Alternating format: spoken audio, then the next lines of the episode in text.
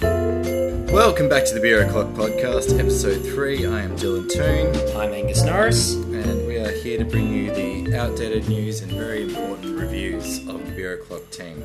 Um, so we'll just kick it straight off with news. Uh, the New Zealand Guild of Brewers Awards happened recently, and interestingly, the reason I sort of bring it up Hmm. was um, there was a lack of balance in beers, with many too thin and astringent due to a poorly structured malt profile. So this is a lot of the judges were sort of pointing at this as over reliance on hops to cover up flaws and um, maybe just an over reliance on hops in general. So 46% of beers won a medal, down from 53% the year before, um, even though the, the sort of the budget of a lot of the entries had gone up. Um, so champion brewery was Bach Brewing, Yeah. and champion beer was Moa's White Alps IPA. So I mean, we can kind of understand where they're coming from, with malt being ignored somewhat. I wonder if it's an oversupply of breweries thing as well. Hmm. We're getting more and more entries into the market, less and you know, there's only so many skilled brewers out there. Yeah, Um, and it's difficult to sort of know if um, are we watching guys that you know had potentially had good homebrews not being able to access w- their hops or their malts at the same at the or commercial maybe level? able to access too many hops. Yeah. Maybe that's the issue. It, it sort of seem, it just seem- struck me as something interesting to point out as a brewer because you know they always try to be positive, whereas this is sort of a hey, Quite a negative There's comment, actually, actually. something going on here we don't like, and it may get worse as a trend. Um, and I can understand that there is probably like everyone wanting to make the next big hop bomb and I would think so. on to the next piece. Uh, so, Michael Stanzel, head brewer at Burnley, and the first recipient of the Brewer and Maltster accreditation, which is usually German only, says uh, Australian breweries struggle to replicate proper wheat beers due to an Ill- inability to step mash due to equipment limitations. So, this is a follow on from the Brews News report on the downfall of Australian wheat beer, which I think we both read We did.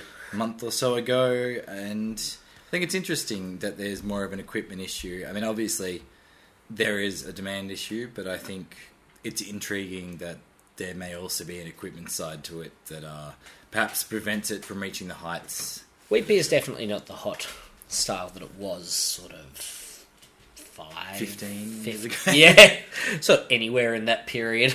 You know, there'll always be a gem- demand for the German stuff, but Yeah, but there's the German stuff, so. and you don't really need Australian stuff in that. Well, this sort of comes on uh, Hargraves and a few others dropping Yeah. wheat beers from their core lineup. Is Bridge Road the only one that still really yeah, and has there's, one? there's hard to find. Yeah. well, they make 82 beers a year or whatever it Um, Yeah. is. But you can find most of the others. Like, you can find they're like Celtic Red and they're Chestnut Pilsner. Which would be similarly small volume, I assume. Yeah, but if someone said, can you find a sixer of the Hefeweizen, I'd be struggling. But maybe that means it's a devoted core audience that want to buy it. That really wanted and do buy it. Um, I listened to a podcast with him, with Michael. Oh, yeah. Um, he's an interesting dude. Like, he went and studied in Munich, I think, for two years to get that certification. Well, I definitely, I brought him up because it's somebody who knows what they're talking about who can narrow down perhaps the issue. So I Um, think Burnley are doing seven or eight lagers for Oktoberfest, or Yeah, and apparently he's working on doing that, being able to do that step mash and ferulic acid rest process. because they've got different equipment to most Yeah. others. They've Yes. got a specialized kit to to do that. That's my at, understanding. at the brew house, not at the production facility. Yeah, yeah. So only at Yeah. the brew house, which is. But I mean, you, you only need the volume that comes from the brew house, I would imagine. yeah. So yeah, that was that was just sort of interesting because. I mean, there's been a lot of famous Australian wheat beers in the past. I mean, Redback is the classic, and Which apparently still exists. Yeah. When was the last time you saw a redback?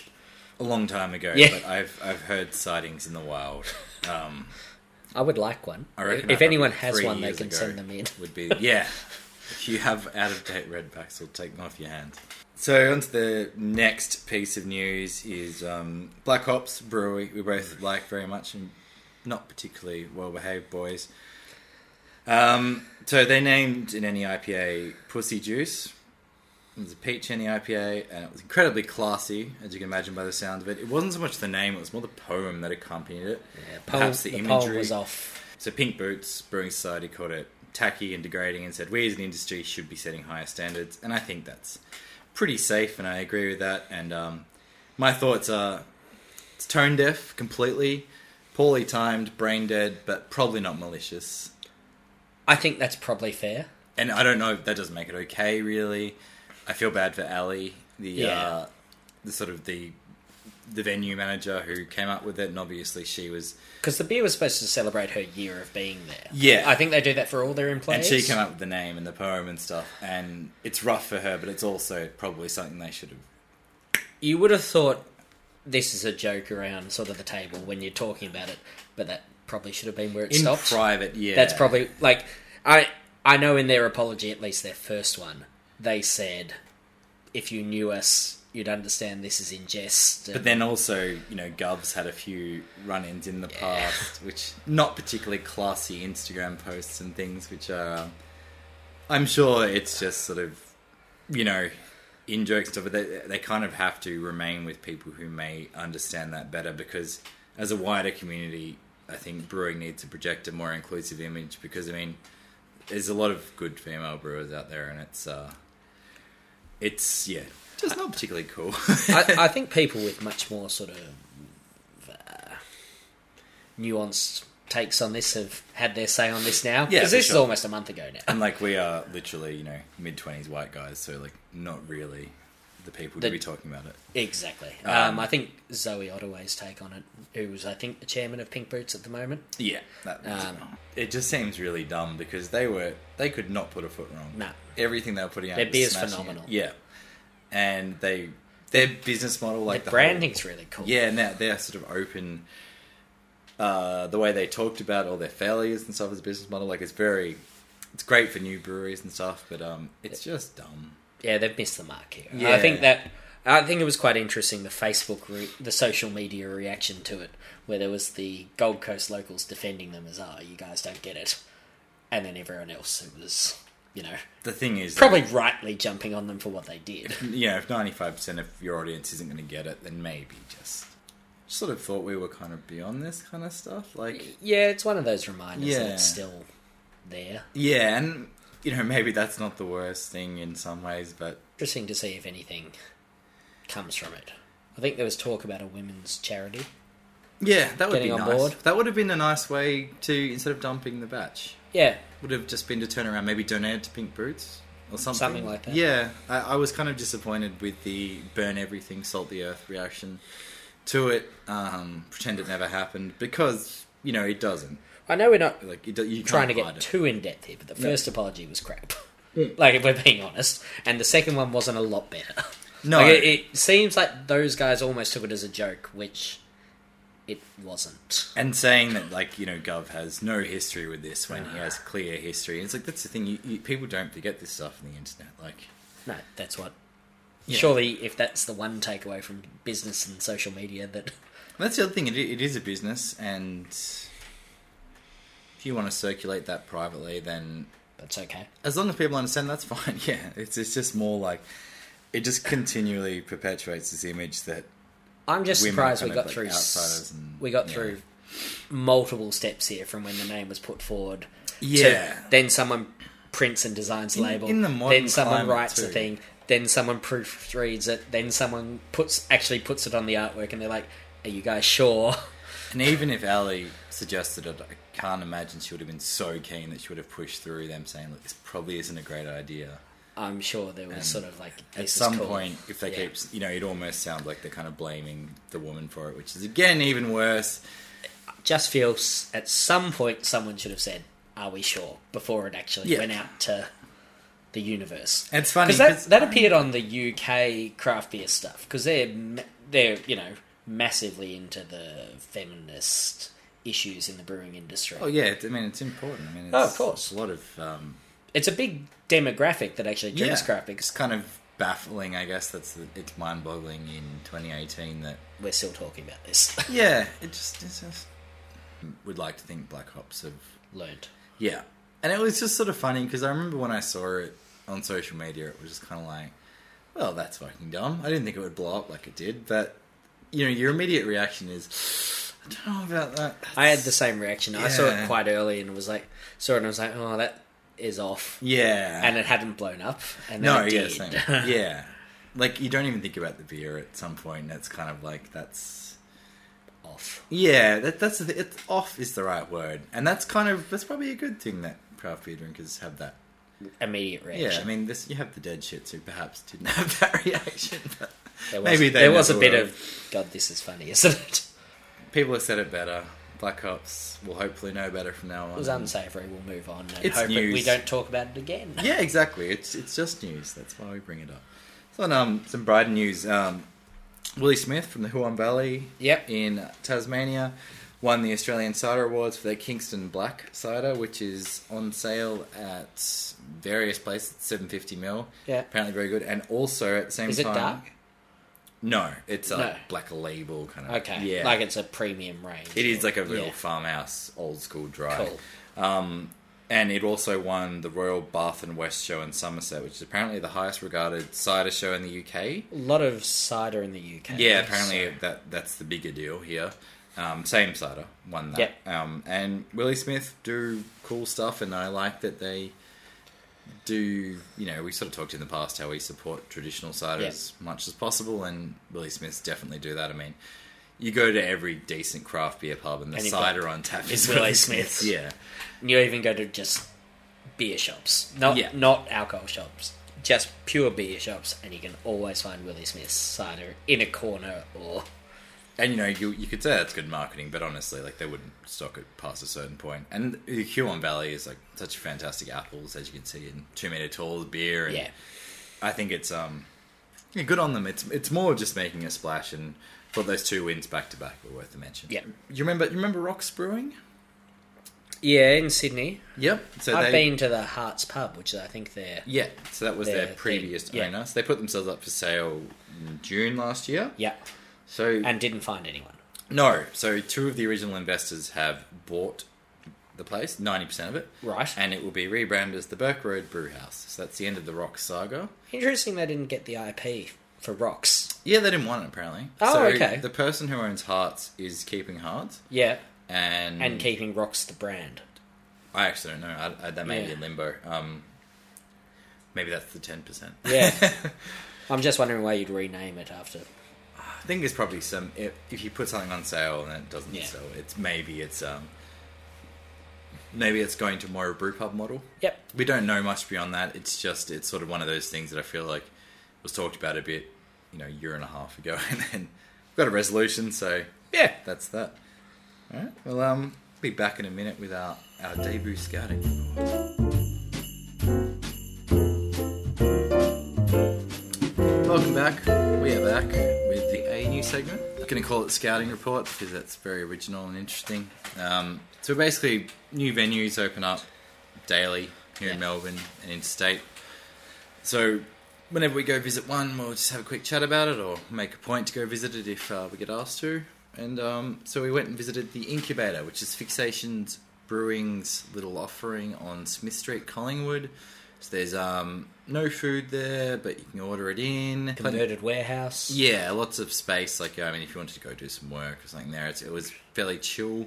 Yeah. Um, and Well, I think they're trying to market themselves not as the place to come and get smashed. It's literally Yeah. come, come have a tasting, come Yeah. have a schooner or two, and it's IPA only as well. yeah, Like, which I um, think helps in that. Yeah, so what, like nine taps, all IPAs. Yeah, I think I think they do have the ability to do ten.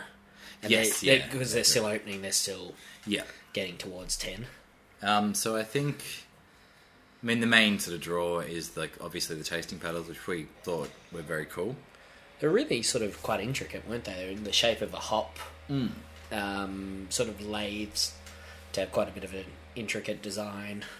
We'll, we'll put a photo up in the show notes if anyone wants to have a look at one. It's definitely like obviously shows you they put more thought into it than most places. It's not just like here are five small glasses. It's like it's well priced too. It's fifteen dollars, so obviously subject to change, but Oh well, probably one one hundred mil.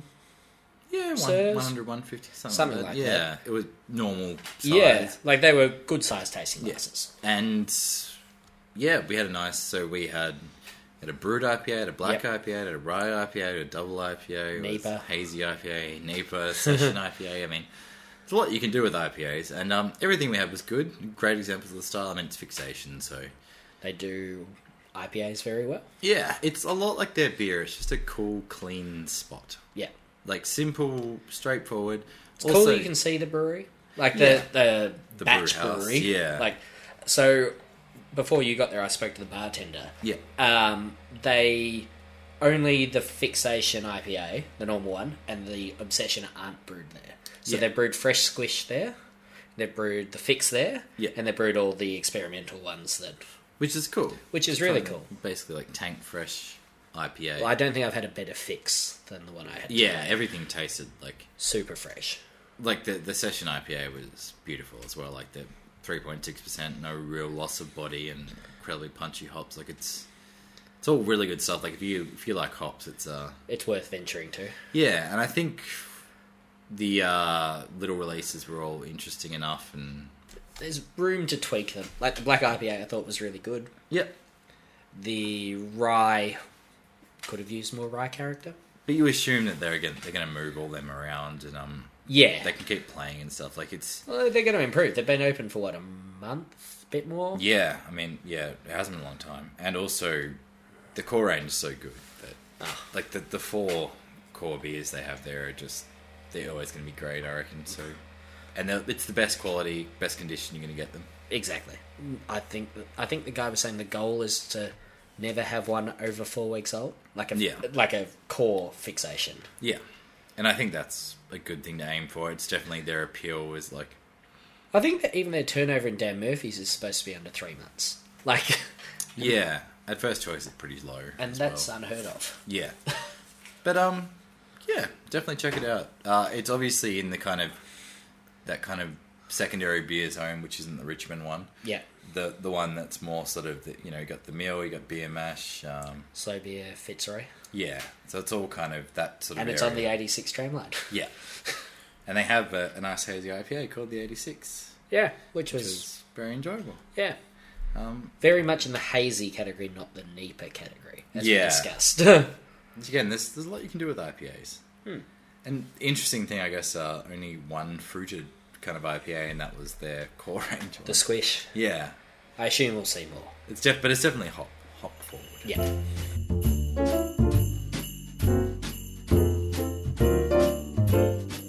We are back with what we've been drinking, and boy, we have been drinking a lot. But uh, Haven't we? Un- unlike normally, it's just there's been some sense of purpose driving it.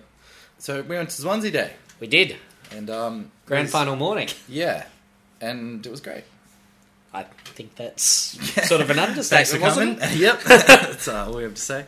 No, um, we had Lots. yeah. So, well, look, Carwin, 9 a.m. yeah, but Maybe another, hun- what do you reckon, 100 people? look all up. Yeah, it may have well have been close to that. Yeah.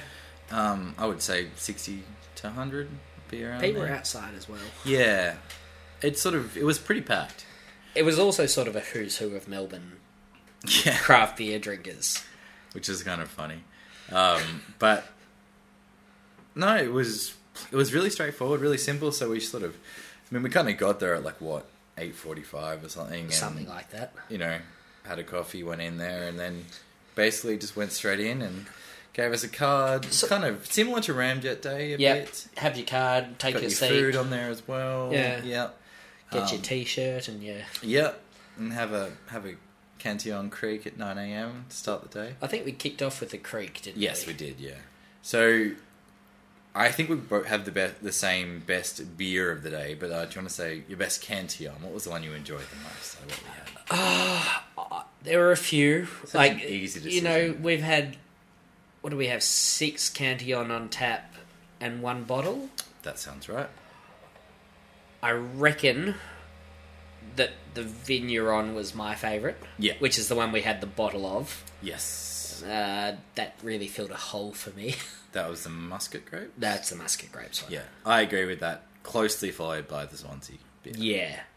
Uh, the Gers is as good as you're gonna get. Oh yeah, it goes fantastic. I've actually been craving that a lot. But um, yeah, no, that look everything we had was good. Like the only one that wasn't great was the Brucella. yeah. But no one likes Brucella the first time.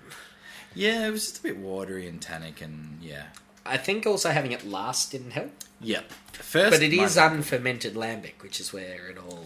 Yeah, I mean, it was interesting. It just sort of um, wasn't a great sort of capper, and I think yeah, perhaps just put it in somewhere else, maybe. But I think we got excited and Yeah. went with the ones we really wanted instead of the ones we should, I just sort of thought possibly should have had. Creek was standard to start. Yeah. Whereas maybe if we sort of knew, we should have started. Yeah. But honestly, Gers is brilliant. Uh, Vigneron was all just yeah, you know next level. spectacular, Um, Nath, which is the rhubarb one, In, really Interesting. interesting. Yeah, like I not got interesting vegetal. in that it wasn't great way, but more interesting and genuinely interesting. I got vegetal, not rhubarb. Yeah, Yeah, and Same. Yeah, I got kind of a sort of melony, general fruit characteristic. Um, definitely grassy and vegetal, and um, and that the Zwanzi beer, the mannequin piss, which is peace, which Yeah, is so- the Belgian. aged in Sangiovese. Yeah. And is it Chianti or is it something else? It was some. It was definitely an Italian um, grape variety. So aged in the barrels of Italian grape varietals was the idea. Uh, Chianti, Amarone, and Yeah. Sangiovese. So it was a bit fresher and a bit more punchy, and um, sort of had this kind of interesting acid profile. Also, this interesting oak profile. Like obviously, you could taste it was fresher, The mouthfeel was a bit sort of thicker, yeah, creamier. rough, and sort of tannic. And Yeah. also bigger and mouth filling, and It was, it was really good. it was very good. Yeah, that, that's the most important part. But yeah, the best beer we had all day was probably the Three Fontaine uh, Yep. Armening Gaston. was it? Yeah, yeah, yeah. That was probably one of the best beers I've ever had, to be honest. it was just superb, wasn't it? And um, that was uh, yeah, it was funny because we were sort of tossing up between a few things. And that was kind of only a last minute selection, and uh, Yeah, we were tossing up between that and I want to say a Hill Farmstead, yeah, the, The convivial Suarez, Suarez, yeah. and we had a quick look on Untapped, and I think it was what was it four point over four point four. it was Like, yeah, on I a mean, it global was rating. really like uh, the tiebreaker because we were so undecided on what we wanted because they Yeah, four point four one. yeah, and I mean that it's it helps when you want to decide something, but um, you know, honestly, like Swansea Day A plus recommended, had a great time. Carwin um, did brilliantly. had some nice blueberry waffles. Yep, Carlin organised it brilliantly. Um, honestly, like no complaints. All went completely smoothly. Had time to buy beers afterwards. They Yep. were very friendly. They and did that well in that they had organised that and half hour between the sessions, Yeah. so that we could bump out, buy stuff on the way Never out. sort of felt like we were being kind of filtered through, and it sort of felt very much like a regular day at Carlin. It's just you've already paid for your beer, and the beer is very special. That was kind of Beer is always special. Yeah, that was kind of the the main sort of feeling I got from it. Though was like it's just like a busy day at Carwin, except you know every beer is Cantillon and you've paid for them. So that was nice. That was great. Um, do you want to give us a quick rundown of your Vietnam trip of uh, beer wise? Which Well, yeah, that was hard hard act to follow up to Swansea, but uh, going overseas always. it's a helps. very different sort of yeah, uh, different act. um, outlook. Mm. Um, no, so uh, Lizzie and I went to Da Nang in sort of central Vietnam for a week. Uh, a lot of macro lager, Yep. which was you know Southeast Asia in you- a nutshell. exactly, but you go there and it seems better than it Oh yeah, it's hot and it's cheap. So than it ostensibly is. Yeah, Yeah. thirty cent beers, uh, yeah, it's hard to argue. uh, especially in that heat and humidity. Um, there's only one brewery in Da Nang. It's called Seven Bridges. Um, they make pretty solid beer. Yeah. We've had one here tonight. Yeah, that was pretty good. Yeah, and Well made. a lot of IPAs. You know, it's very American Yeah. influenced. Probably the coolest beer we had was a Rambutan Sour, which is a Very lychee tropical fruit. Fruit. It's yeah. pretty much exactly like a lychee, just bigger, Yeah, and also incredibly cheap over there and incredibly expensive in Australia. yeah. Uh, and I had a couple of, you know, we visited some craft bars around the place. Had there's a lot from Saigon that comes up. Yeah. Uh, Heart of Darkness is the big one. Uh, there were a few other ones. I think there's Far Yeast Brewing or Far East Brewing. Pasta Street. past the street. Uh, and then there was Furbo from Hanoi, Yep. which was made some really interesting beers.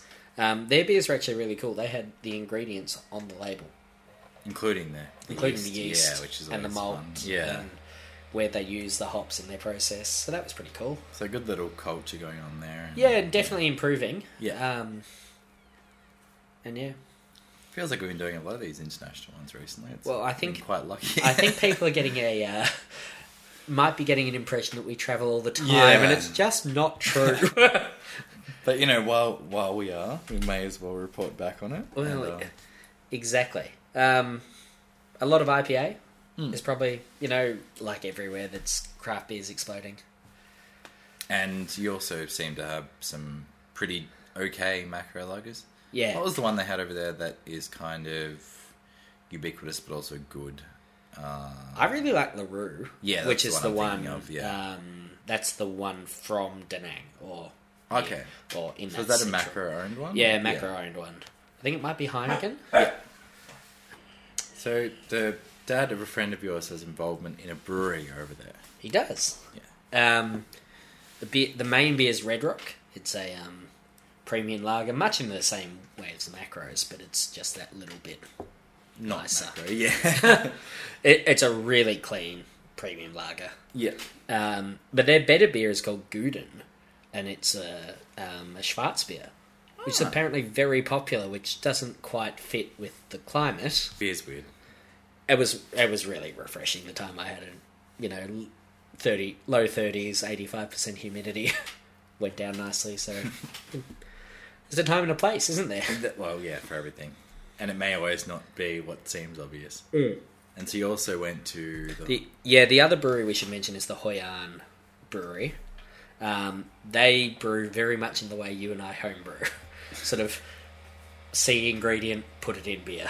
So we had a mango chili pale, we had a lemongrass pilsner, we had a pomelo IPA. So that sounds pretty positive to be honest. I don't see what the problem is there. They brewed really nice beer. So really, I mean, it, the- just the fact they have breweries popping up everywhere in a Southeast Asian country is just sort of yeah, very good. Like it's it's cool to see it taking off in other parts of the world. how are the prices? I mean, I assume macro like was dirt cheap, and that was like a little bit more. Yeah, yeah, it was more expensive, but still f- fairly cheap compared Yeah. to here. So you get a pint for maybe five or six dollars. Yeah, still very reasonable, but yeah. Yeah, macro lager you can be anywhere from thirty cents to two dollars, it's depending not where you cheap are. to make, regardless of where you are in the world. I think it's a lot of labor. You've yeah, the labour cost goes down obviously because they don't pay them much. There's still raw ingredients. There's still Yeah. stainless steel, which is the same price anywhere you are in the world. Effectively, exactly, and yeast and stuff. It's all it all adds up. We back from that.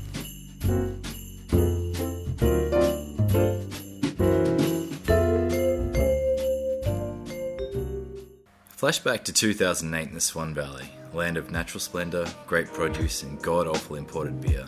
That problem was ever present in the minds of Brendan and Will from Frell, who, in their quest for new ideas, had tried so many badly transported and stored imported beers that they designated a tree to pour the rejects out onto.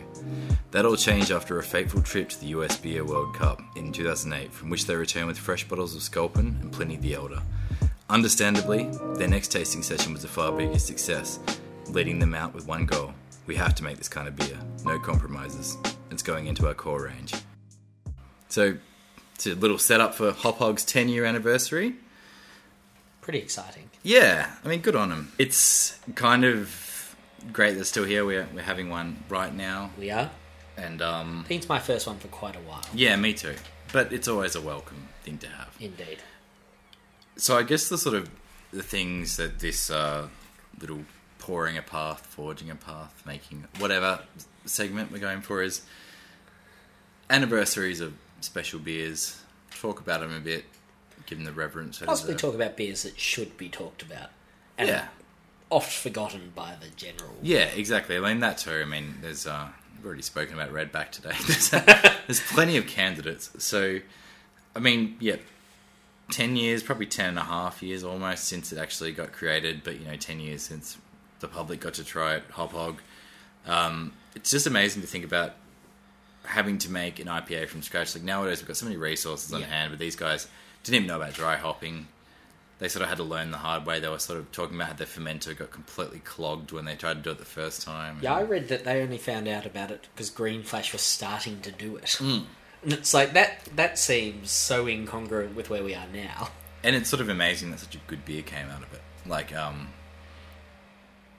they had so few hops to choose from as well. Like, it's like nowadays we have a smorgasbord. Like, what flavors do we want? Let's pick this, this, and this. And then they basically went, you know, Cascade, Centennial, and Simcoe just because it's That's basically what they the could get. three C's, you know, but, you know, Simcoe was more a, easier to find and more flavorsome. The best thing, Chinook and- the best thing I found when, you know, doing a little bit of research for this, probably the most research I've done for the podcast so far.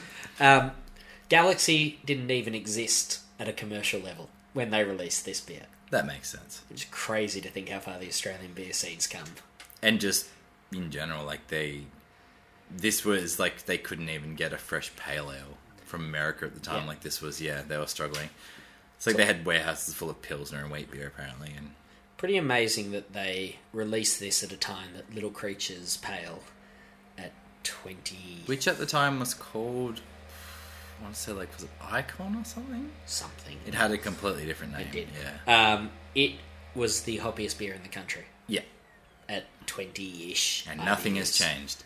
But that it and was then they release a 48 IBU. Yeah, so 6% the design doc was let's make an aggressive 50 IBU beer. That was kind of no real thinking beyond that, I think, but they wanted to make it drinkable and it had to be a core range sort of thing. So, I mean, they chose correctly with the hops, and then it sounded like it was more of like a basically like a batch to batch thing. Like it sort of went from being a small thing to basically being like half their production, and it would basically be people would call them and say, hey, can we order some hot pot for next week? And they're like, I'll let you know if we'll have any left. like Yeah. once we, uh, It just blew up, didn't it? yeah, And, and understandably because yeah, it's a um, well, it was the only one. It was the only sort of IPA at the time. And it was the only IPA for a while before the other guys sort of. and now it's not even an IPA anymore. they call it a pale, It's a Warhogs or IPA. which is amazing. yeah, but it shows you again how far it's come. My love for it sort of died around the time. Well, not died, but diminished around the time we lost the green label and we went to the new, the white one that we've got in front of us. Yeah, which is nice, and it's still a very good beer though. Probably is more on the big pale ale spectrum of things now. You I take- think now, at the time, it was Oh, yeah, no, revolutionary. sure. I mean, they went for piney and orange were their two design doc things, along with 50 IBUs. And pine is the thing I remember, like needly and prickly Yeah. is kind of like sculpin. Yeah. Um, and that, yeah, wasn't Isn't it- available at the time. Do you remember when you first tried hot I was thinking about this today. I reckon it was late 2010, early 2011, somewhere in there. Not long after I'd had my sort of hop epiphany with punk. Yeah, That was the natural progression for an Australian, yeah. relatively, Well, relatively It's right there in the name. Yeah. but it was available. You know, Yeah. You could actually find it. Like not not as easily as nowadays, but um, it was still fairly, you know, I- common. I reckon Purvis would have always had it. Mm. Pretty pretty much. Which is where I did all my beer shopping for A farewell. a while. Yeah. So would you say you still drink it today? I guess. Um not as much, but I think that's more because there's so many Yeah. new IPAs. I just don't drink anything that regularly, Yeah. and um, I'm never going to turn down a hop hop. Well, like, if someone tasting buys this me one, now- if someone tells me, do you want one? I'm going to have it. like this isn't the freshest one. No. It's not not fresh, but it's not fresh. I would say it's probably three, four months old. Something like that. we bought Um, it from Dan's. Yeah, we got it from Dan's, um, but it was it was in the fridge at least. That's a good sign. but no, it's it's tasty. nice. Yeah, it's still very good. But you, you're right; it's very much less. Um, to use what you're speaking about off air, it's definitely the, the lupulin threshold shift of has uh, really taken over. yeah. Where a 48 IBU beer is It's like casual Almost pale isn't ale. hoppy. yeah, it's just like your everyday drinking beer now Yeah. instead of your aggressive. And um, it says more about us than anything. uh, possibly. but also, Feral were aware of that, and that's why it's now labelled as a pale ale instead of an IPA. And um, I mean, I don't drink it, but nowadays, like to be honest, I probably had the last one two years ago. But Yeah. I reckon now that it's in cans, I'll have more. the other part of the story, like. If you know, if I see fresh cans and if they're in six packs and it's twenty bucks, then I heard it's a one-off run. Ah, which seems disappointing. well, I'll be buying it for a one-off run. yeah, yeah. I was disappointed when I read that. Look over summer, I think I'll, I'll drink it, and it's always something. I'll, a lot of beers, like it's weird the bottle dynamic for me. It changes a lot because I really drink a lot less out of bottles. Like if Same. I will actively sort of look for probably like you know. 10% worse beer if it's in cans. I'll take that if I'm looking for a four pack or something. Like, it's interesting. Yeah, Just because I know it will be better condition, be easy to drink. it's probably been looked after better because of the the ease of And- stacking them or I always the thing that kind of stuck with me was that Feral could do cans, but they choose to put Warhog in cans makes sense, but like I'm not sure if like Sly Fox needs to be in cans.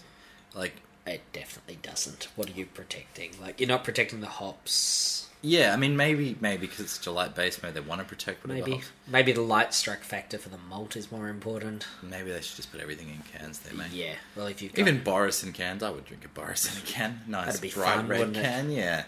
I do like that they uh one of the interviews I was reading about Hog Hog was sort of saying like they were sort of asking about Boris and I was like, Oh no, no, Boris is year round and always will be. It's like we think there should be an Imperial stout to drink year round. I think we can all get behind that. definitely. But again, that kind of just shows their ethos. It's just an evolution of the barrier pushing that Hopog kind of came from. Like, this should be in our core range. It wasn't just let's make this beer and like let's sort of make it for an Australian palate. It was like no, let's make let's make an Australian. Sculpin. Let's make what we want to drink, and other people will buy. And I think that the biggest compliment we can give Brendan and Will is that ten years down the line they have made an Australian Sculpin, which has possibly even had more impact to the local culture of a Australian craft beer than Sculpin had to US craft beer. I think that's probably fair. Yeah, and that's probably the best thing we could ever say. I think they'd be pretty thrilled with that. and yeah, despite the sale and anything else, Hopog remains, and uh, it's And they still make good beer. yep, and that's what matters. Exactly. We'll be back.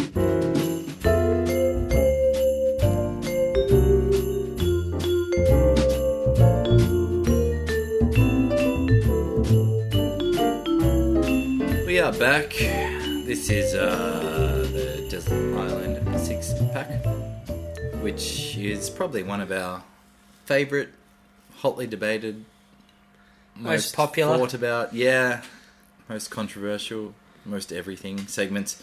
So six pack of beers, you have to drink them forever. Only one style allowed. So Angus has chosen this week. What have you given us, Angus? We've gone with saison. The the the, uh, the Belgian. rider was Uh, the rider was Anything is fine. is Yeah. fine. So I think we bread- ruled one beer out, yeah. which was the uh, La Serene. La Serene's Farmhouse Red is listed as a saison on Untapped, and like It's very borderline. It's a funky red thing. yeah, and we just thought it would be easier rather than debate about it. Um, so I think we've pretty much both gone. Don't go more than a beer from a brewery. Yep. Not as like a hard and fast rule, but just trying to keep it varied. Keep a bit of diversity there.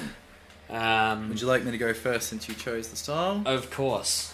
So I reckon there's probably going to be a few double ups, but that's always part of the fun. So as usual, if there is a double up, the other person will call it out.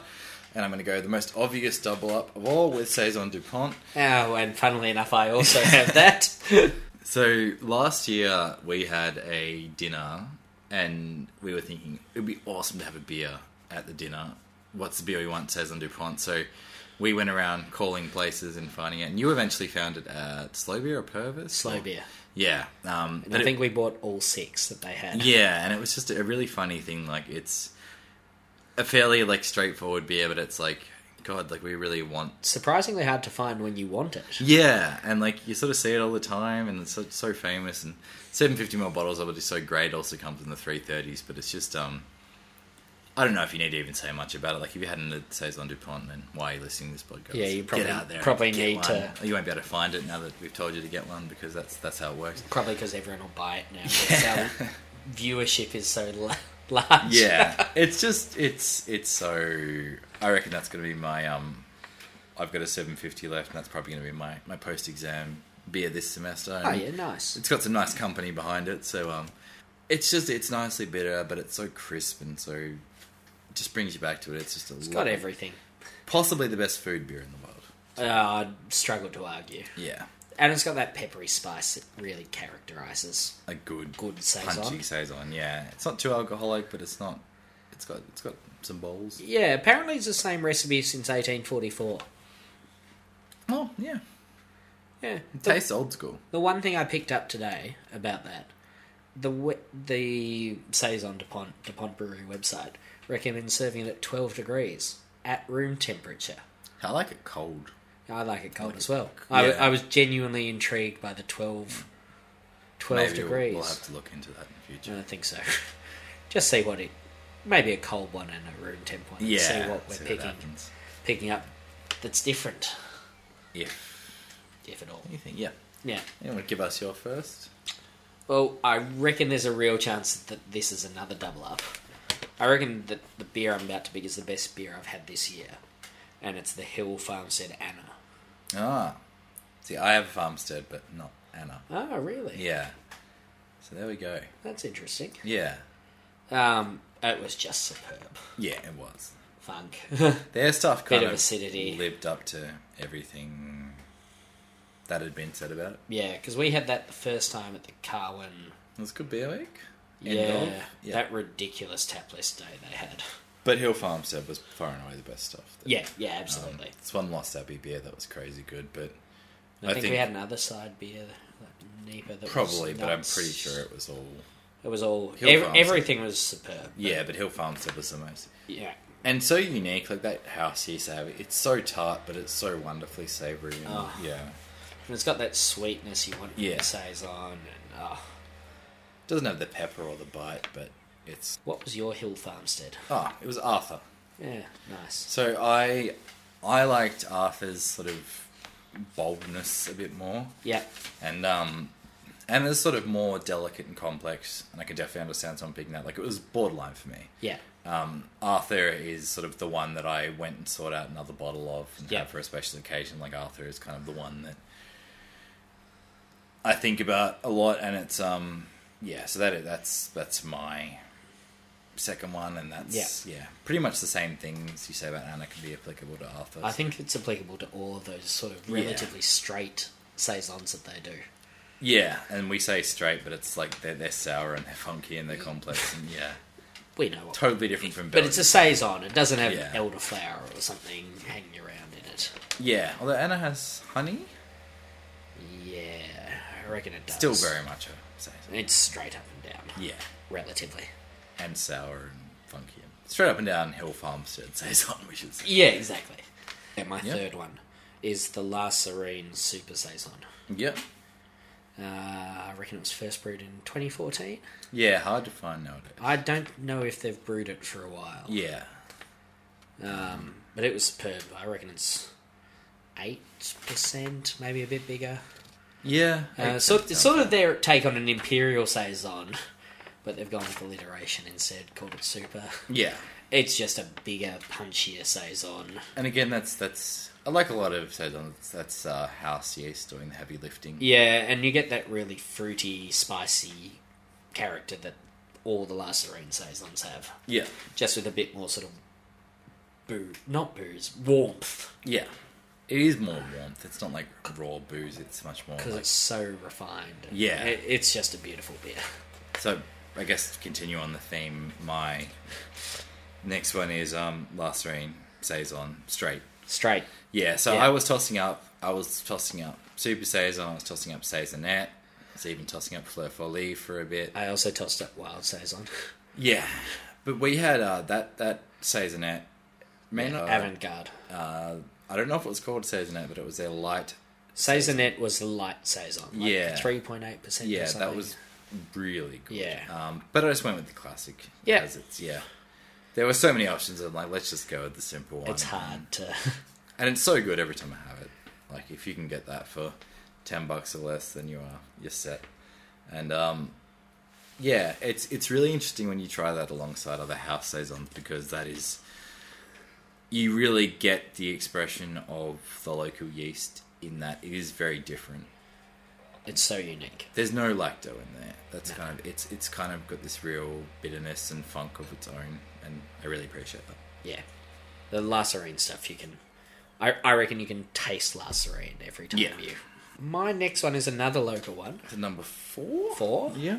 It's the Exit Saison. Oh, and I also have this, as you probably could have I guessed. well in assume advance. Yeah. that was another one we may have overlapped with. yeah. It has Sriracha Ace in it, which I think is the There you only go. thing that leads to some of those negative reviews on it.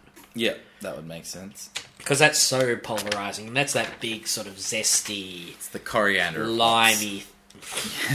it's almost more polarizing than that, which is hard to believe. Um, but it's that zesty lime thing that it's got going on Yeah. up front. I, I just find it is the most, it's the yeastiest, meatiest saison I've ever had.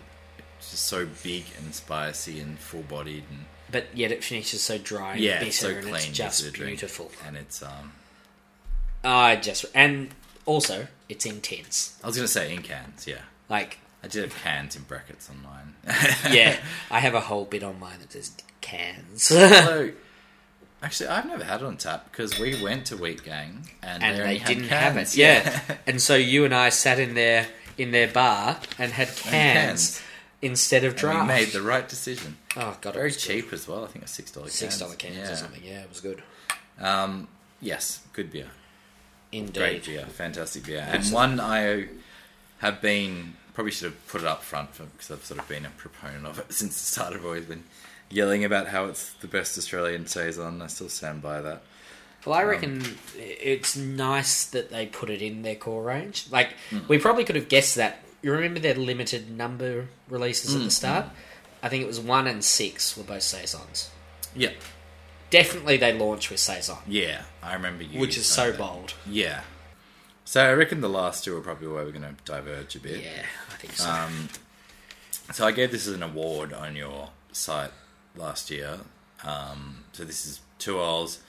So germs are coming, eating up pomegranates and red currants. ah, yes, So we had this at Grape and Grain or Grain and Grape. uh, the one in Moorabbin, um, Yeah. whichever Whichever. one that is. Whichever GR shop, GR and GR shop was. That is. It was a sort of what uh, Scandinavian tap takeover. Yep. and that was I think I gave it best draft beer possibly or best Mm, something like international that. something and it just sort of stuck in my mind it was so wonderfully tart without any lacto I really thought about this. yeah it's such a good funky I mean red currants are so lovely and tart and so are pomegranates but they're so they're really delicious and like it was so well balanced and too I'll go crazy with the fruit but Good to get a fruited saison in as well. yeah, the beer was funky and big enough that I think it was, you know, it was just it stuck with me and like that was a big day and it was a lot of great beers that day. But that's the one that I always remember, and I thought should I have to I have to include that because I love fruit and beer, and that's really the one that's um stuck with me. And two are great too. Well, I also love fruit and beer and Tuol. But I've gone with the Tuol Roses of Brett, Hmm. which was the raspberry uh, Bretty red Saison. So we've gone with a lot of breweries, but not so much. Not the same Yeah. beers, which is really interesting. Intriguing. Um, that was just awesome. Yeah. The, the, the red, the raspberry. Like, the raspberry was quite restrained. There was just a little hint of sweetness with it. Um, but nothing. Hmm. Brett saisons. It's a great combo. but It's very hard to pull off. The, well, the Brett in this was quite barnyardy, Yeah. but it was restrained at the same time. So you got the barnyard notes, but it didn't overpower anything. So you still had the sweetness of the mold. find a bit of like a bit of fruit is really good in a Brett saison because the acidity and sweetness really cuts out the harsher, Qualities of the yeah, Brett. more Yeah. aggressive qualities of Brett. But you can always taste Brett, so it's like you can't really lose in that Yeah. regard. So pronunciation warning. Uh, Brassiere de Bloges, Bloges, and Hill Yes. Farmstead, La Vermantois. I thought about this. So, So, kind of breaking the rule with Hill Farmstead, but they were the secondary one here. this was brewed in Belgium. Yeah. uh, so my main thing was that I wanted to have one with new old hops as Yep. the forefront. Now learning that Sriracha was in next, it kind of dulls that a little bit. But still, I think this is traditional saison brewery doing a new old hop Yeah. sort of thing, and um, yeah, I just thought it was fantastic. Um, so as is often the case, this was a 750 ml post exam beer, which a lot of my special ones are usually a sour or a saison, and then I was very, very impressed. It's so carbonated, like so punchy, but it wasn't a gush or anything. Like it's just like, and the carbonation lifts everything up. The, the New World hops are there, but they're not overpowering just because the yeast is so punchy, but it's still so drinkable. It's like one of those things where there's so much flavor, but it's still so drinkable, and it's very hard to pull off. I had one of these in a pool in the south of France. Sounds awful. It was it was terrible. Beer was awful as well. yeah, that was sort of I agonized over this last spot. You know what to put in this. That was in about a pool of fifteen or twenty saisons that could have got. I This. imagine you paid probably a third of what I did. I don't think it was expensive. yeah. Um, there are so many beers that I thought about for this last spot. Yeah, well, see, I had five. My, my five were easy. That was the tough one for me, so I'm intrigued to, to hear what you went with. We'll do a few honorable mentions uh, after this. but, Yeah. You know, give us the. The one I went with was the Almanac Saison de Bretteville. Yeah? Um, I went with it on the whole because of how many good almanac saisons I've had. I almost went with the Mandarina one just Yeah. because of how sessionable it was. I wanted That a was so sessionable one. smashable, wasn't it? Yeah, and again, it's interesting with the, the breweries line. The breweries all lining Yeah. up again. Yeah. But I think that's a great call. Um, I just love it. I've bought so many of those saison de Brettevilles. Yeah. It's just, it's almost the perfect cheese beer. Like it is just so full of bread. It's Brett and so cheese is dry. probably an unexplored thing. Maybe someone should do a good beer week Oh, surely. event about it. I'd go. You'd probably go. I've been asked to organise one, so it's Oh, there we go. Sneak heat, hint for our next good yeah, week. yeah. Um, but yeah, just that bone dry finish that Brett can give if you really let it If you're do smart with everything. it. Yeah, Because I think it's tough. primary fermented with Brett, and then it goes in wine barrels with Brett, like Which is- more Brett. primary fermenting with bread is is tricky. It's good, but it's risky. Yeah, but this is apparently just their normal saison Dolores, which gets dosed with twelve Brett strains. So I think do a few honourable mentions. Well, Let's- yeah, I got a couple that didn't quite make the cut. Let's just let's just do a name back and forth of the beer, and let's say one line each. Let's let's try not to go too deep. here Yeah, well, because because the point isn't it's 12. only honourable. The point isn't 12. Yes, It is at exactly. 6. Um, Boat Rock is Gaston, 9% Why? Chardonnay barrel aged. It's amazing. okay, It was Ah. early, early Boat Rock barrel room stuff. Bridge Road Chevalier Yeah. saison, just because God, I classic. thought about it. Yeah, groundbreaking. Uh, Moondog Saison Du Punt, Yep, uh, Great purely for the name. yep. Uh, as I said, Almanac Mandarina, uh, first sort of saison I bought a six pack of. I've got Goose Island Sophie. Yep. Had it Mega Dega 2017. Did not think I'd like it. You know, didn't know if it'd be up to the standard. AB InBev owned and all that Oh, yeah. stuff, but you know, Their barrel program, I'm, apparently. I'm not a hater, but oh, yeah, no, fair enough. i- Um, is Um, it up to that standard? Yes, it is. It's brilliant. It's at Dan Murphy's. It's about seventeen bucks. Buy one. they know what they're doing. yeah, exactly. Uh, this one, I might need your help because I can't remember off the top of my head. Brew by numbers. The rye one or Yep, the the right one. Yeah. Can't remember the numbers. no, good luck. They brew- Eighteen oh five. Yeah, that had sounds rye in about it. right. Yep. That was a cracker. That was awesome. I've got the crooked stave, stave Colorado wild sage, Yeah. uh, Bretty I had that lemongrass sage. I actually got in the two old, the very short-lived two old beer thing. I think they still do in Europe, but they decided not to ship outside of Europe for cost and customs Shipping advents Issues, This year yeah. Again. Um, I would love to give a shout out to Hawker's Saison. I would Yep. love to give a shout out to Boat Rocker's Saison. Anything you can get a six pack of at a chain yeah, store. I think that's worthy of a mention. And, um, My, I've got two more. yep. The Stomping Ground Barrel Aged Saison, which is in Pinot Noir barrels, was awesome. It was just after they opened. Yep. Genuinely awesome. And the last one I think you would really appreciate if, Yeah. if it came here was the Be- Brasserie Thierry's, which is a little, I think it's one of the bigger French microbreweries. They did a beer called La Petite Princesse. It was a 2.9% Saison, like a table beer. Yeah. Oh, Any fruit or is it just grassy straw. lightsaber. It was like La Joyeuse or La... Oh, the Belgian one. Uh, the Swiss one. Yeah, Swiss. Um, La Joyeuse from Trois Dames yeah, or yeah, something Twa like Dames, that. that's the one. The raspberry one. Yeah. That was Awesome. Incredibly good. Yes. Yeah, genuinely awesome. All right, I think I'm saisoned out. Yeah, that was a lot of saison. Um, we're back in a moment.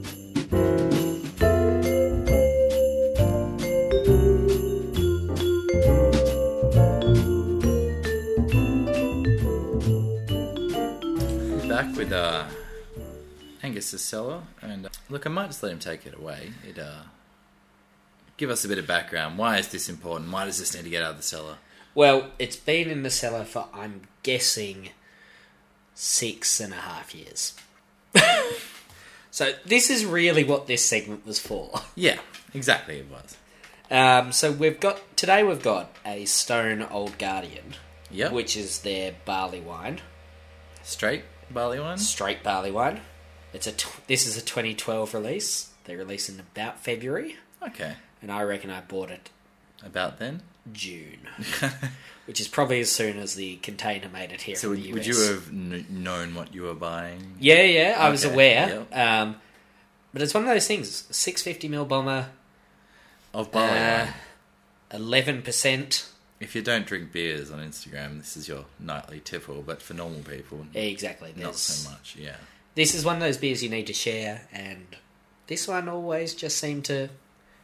Uh, I'll have the mountain goat barley wine. I'll have the Yeah, yeah, for sure. you know other barley I wine. like barley wine. Yeah, so this should be pretty cool. Uh, Eleven percent, as I said, eighty-five IBUs. Low for stone. I thought so as well. um, apparently, as far as I can tell, 2015 was the last time they've released this. Ooh, I can't find a vintage after that. a bit special then. Yeah, um, Interesting. It's very dark toffee. it is. Um, I spoke to Steve Wagner from Stone at the Good Beer Week event. Guessing it was 2016. Yeah.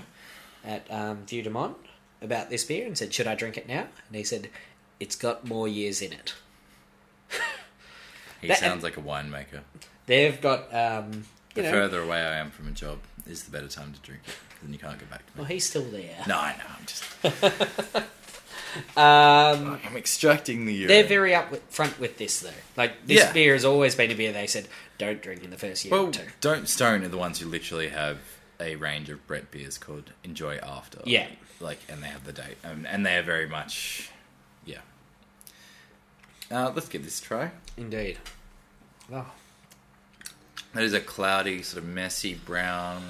Thing, it's a bit murky. It's got some sort of yeast sediment. That is, um, it's toasty on the Oh. palate, though. That is, um, really quite dr- nice.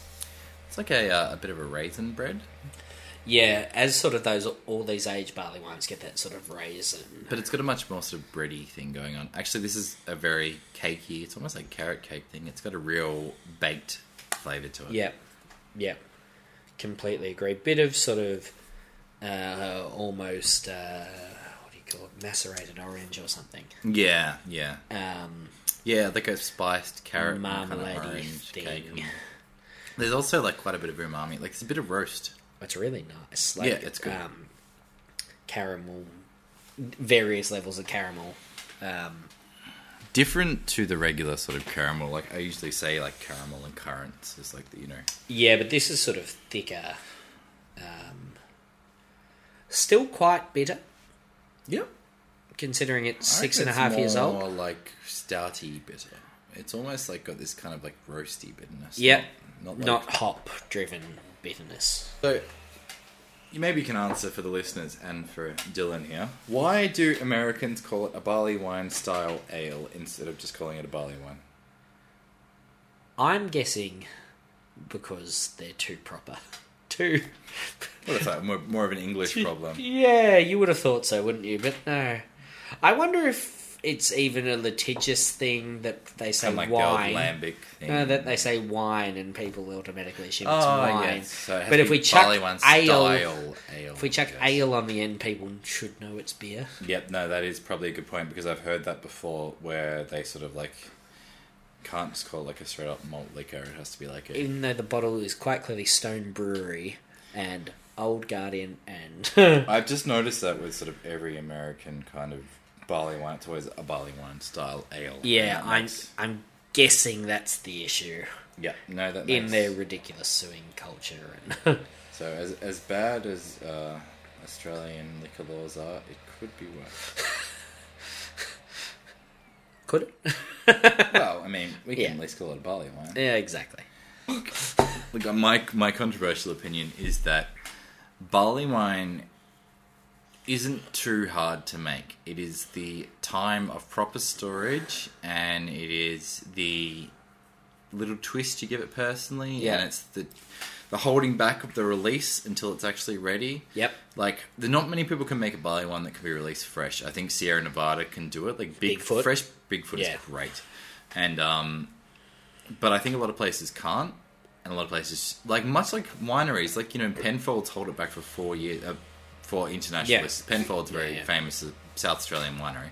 They hold back for four years before they release a lot of their Yeah. variants, and I think maybe they should start thinking about barley wine like that. Like even um, you know, like uh, Remember Stockade. Boat Old Rocker One, had three years between Banshee releases, I think. was a while.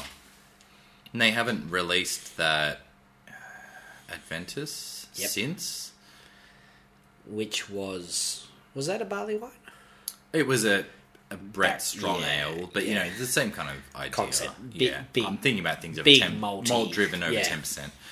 And I sort of think I know that they can't realistically like the system of cash flow and stuff between wineries and breweries is very different. You, Yeah. you cannot sit on your things as long, but I'm hoping that in in future we can see like you know people saying like the 2016 vintage will be released in 2020. Like it's because you you look at reviews of this beer in 2012 2013 people were saying it's hot it's disgusting yeah, it probably was. it probably was but they are not things you'd describe it now like it's not hot at all like And it's unique too. Like it's it's not like every other barley wine. It's got this kind of real toasted baked cake element that Yeah. I really like about it. And um, yeah, it's, it's a great barley wine. And um, it's bitter too. Like I think even the most sort of avid Stone fan would appreciate that they've kind of got that aggressive sort of undertone to quite a mellow, subtle barley wine. It's um, it's really nice it's good. It's good. And it just sort of brings to a question: I don't know, Do we do we have to start thinking about vintages more? I mean, that's probably a question. Of it's definitely a question for another podcast. But I mean, you know, just for listeners, in case like, should we start thinking about vintages more? Like like black wines? Like is this? boat rocker are definitely doing it Yeah. And Wildflower with their blend numbers, and should we start more obviously? I mean, everybody's all for more obviously labelled beers in terms of dates, Yep. packaged on and best before, decided by the brewery. But we're Yep. more like, yeah, even just a vintage year. uh yeah i agree um i think the breweries that are trying to do stuff to age are on top of that here as I we guess said you- boat rocker You have to be able to risk a batch sitting mm, yeah or event like Ramjet Day, like Boat Rock Ave, where you get a lot of money in one night and you can afford to keep your barrels going for another year.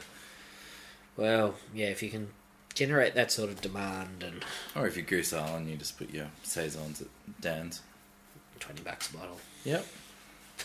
Some suckers like us, but but For- I mean, for, um, you know, a beer that's relatively yeah. cheap to make, and very good. I think it was it shows the uh, the value of cellaring, Yeah, if nothing else. You know, it was a hot mess at the start.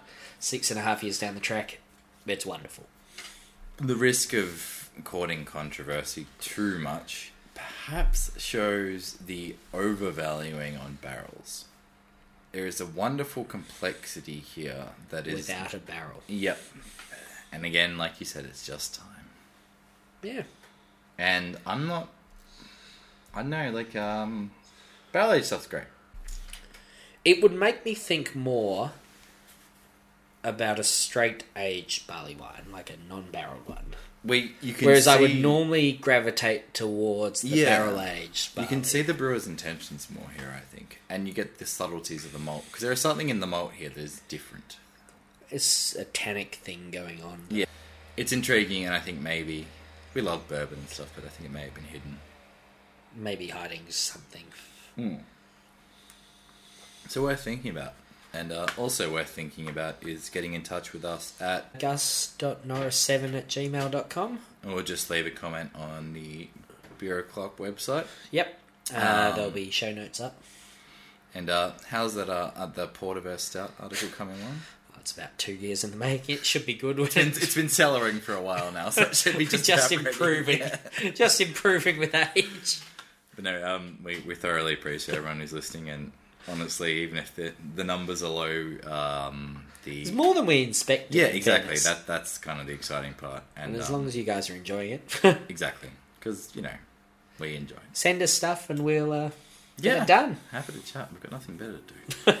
um, yeah, thank you very much.